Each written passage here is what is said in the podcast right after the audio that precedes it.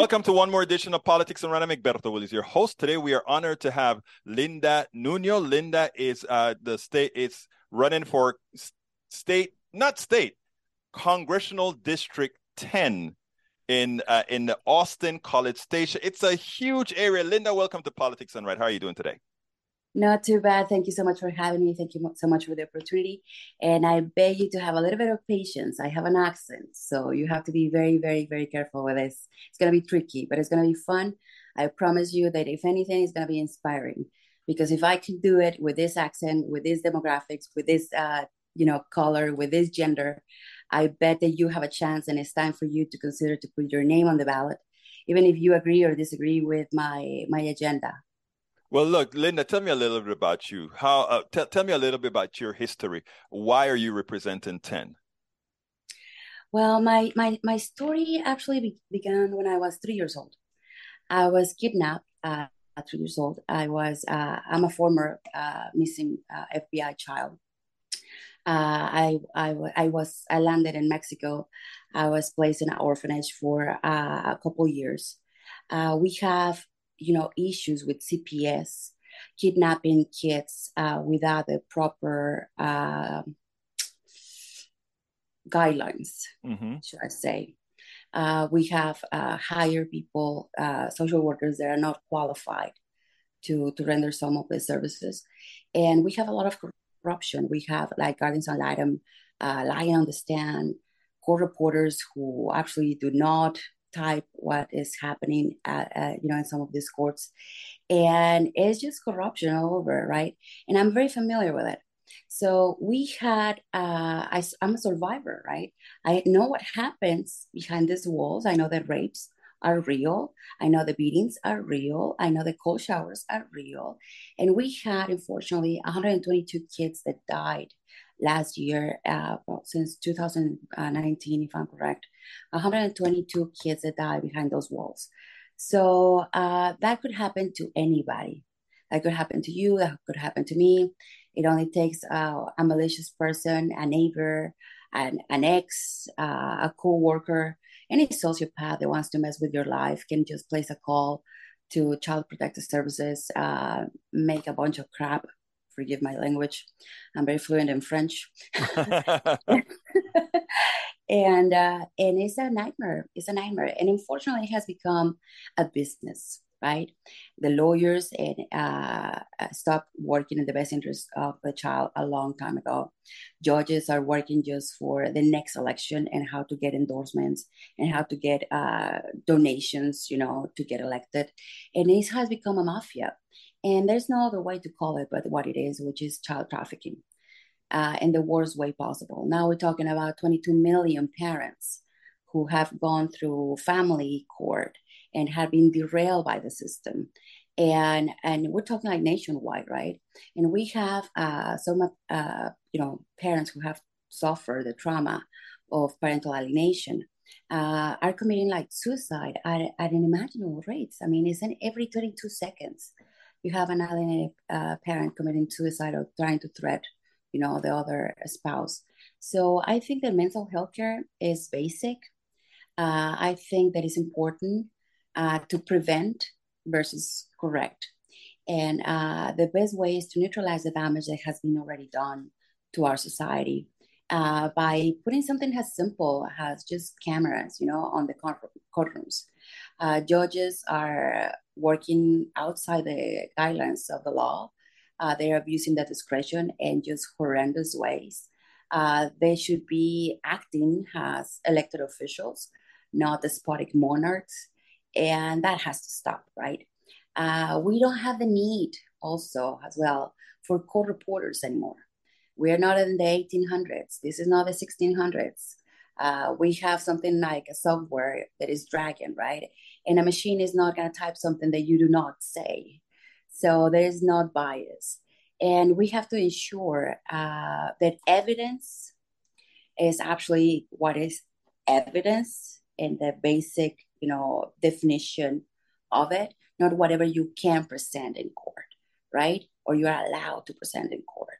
So the problems that we face are very complex. They're very diverse. And now we're paying the consequences of that. And that's one of the things that inspired me to run. I have been a victim of police brutality. I have been a political prisoner. I was in the July 4th during the summer of 2020 protesting against ICE for the separation of kids at the border. Because the reality is that it doesn't matter if you have papers or not. The reality is that the government is still, destroying the family unit and by whatever means necessary, right? And when you put money on the table, and I have to send from Congress, a check of $20,000 per child to the state in order to support them, which is bullshit, because those funds never get to those kids, then we have a problem. And it has opened the window to despicable tragedies out there. Now, tell me a little bit about your district. What's the demographic of your district?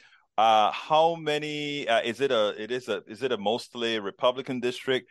Where is it? It's completely Republican. I mean, the only little pockets of more diverse kind of thinking, more progressive thinking, are the cities, right? Or towns that we have like strong, well-known universities, mm-hmm. like in College Station, with Texas A and M. I went to Texas A and M. I studied child development there. Travis is extremely diverse. Mm-hmm. We do have some progressive thinking. It's still like a battle over hill, but we're doing it. We're doing it, and we need you to get involved. And you may not live in Texas. This is not the message. You may not be one of my constituents, but I need you to go vote. And once you cast your ballot, I need to start thinking and devise a strategy to put your name on the ballot on the next cycle. The elected officials are not doing anything. At least that has been my personal experience. I have heard thousands of cases. I have helped hundreds of people, and things are not changing because we're not changing legislation. Now, you decided to run in a district that would be difficult. So what I imagine as well is you wanted to send a message. Every single district must have somebody to vote for because you never know. I think you're too smart for your own good. You know that. Yeah, well, I think you're the very first one who catch on with that. Yeah, I mean, it doesn't. I mean, you never know what's going to happen. Now, here's an interesting thing. In as much as your district is very, very Republican, it turns mm-hmm. out that there's some kind of a cheating that seemed to have occurred. In that, I think there are some people being mailed votes. They're mail-in ballots that had them voting in precincts that they're not supposed to be, given the redistricting. Correct? That's correct. You see, this is the thing. Just like you, my platform is bigger than my district, right? Right. So when I went viral during the unlawful arrest and the sexual assault that I was a victim of, I went viral, right? And I had like 48 million viewers on Facebook, and I had another obscene number on Twitter, and everywhere we're talking about that. Now, the problem with that is that I think they feel threatened because I made a petition on change.org with the title, I Demand a Female Officer. And it got like 347,000 signatures, right? So that's a lot. And when I saw that number, and when I saw real people actually being empathetic and caring about my child, I was like, you know what? This is an opportunity. It comes with responsibility. It comes with a responsibility to do something about it. So I think they got threatened a little bit just because of the message or mm-hmm. what I represent, right? And although my district may be Republican, the system has failed both ways. I mean, a cop is not going to stop and ask you if you're a Republican or a Democrat and then shoot you. The family court system is not going to ask you if you voted one way or another. No. So we all have been failed by the system in one way, at one degree or another. And it's time to do something about it. It's just time to clean both sides, the establishment per se. Both establishments are rotten. Don't let them tell you otherwise. Don't let them use your... That's your the activist in you coming out. That's the progressive activist in you coming out. That's what I... In other words, let's get the message out. So let me ask you, Miss Linda Nuno, why don't you give me a closing statement that you want everyone to hear with respect to our body politic? You don't need to tell me. You don't need me to tell you that democracy is at stake. This may not be 1776, but you have to fight for your country.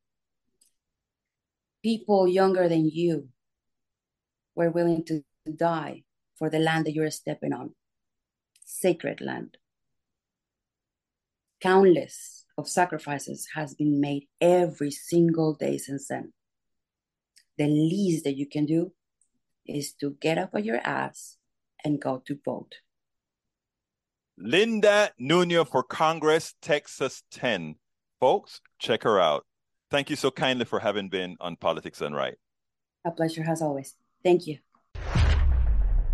We spend a lot of time deconstructing the news, trying to parse it into a form that everybody can understand. We try to find those little nitpicks where it flies above the fray, etc. If you really like these videos that we do, I want to ask a big favor. Please go ahead, number one, subscribe to our channel, and number two, please join if you can. Thank you so kindly for watching. Keep watching. Please remember to share. We must populate the entire internet with our progressive message, a message that we know is what most Americans say that they want. So help us, please join.